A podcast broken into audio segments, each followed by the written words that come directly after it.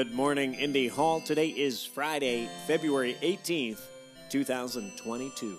What a lovely Friday schedule we have ahead of us with coffee chat in the morning, co working in the afternoon, campfire at 4 p.m. in Discord, and of course, a toast to the week that was happy hours at 5. Here's something useful. Gang, clean your computer screen today. Make it a priority.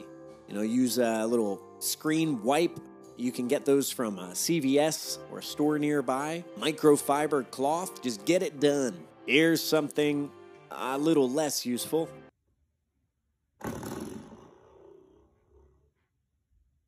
Take care of yourselves, take care of each other, and take care of your communities. I will see you online.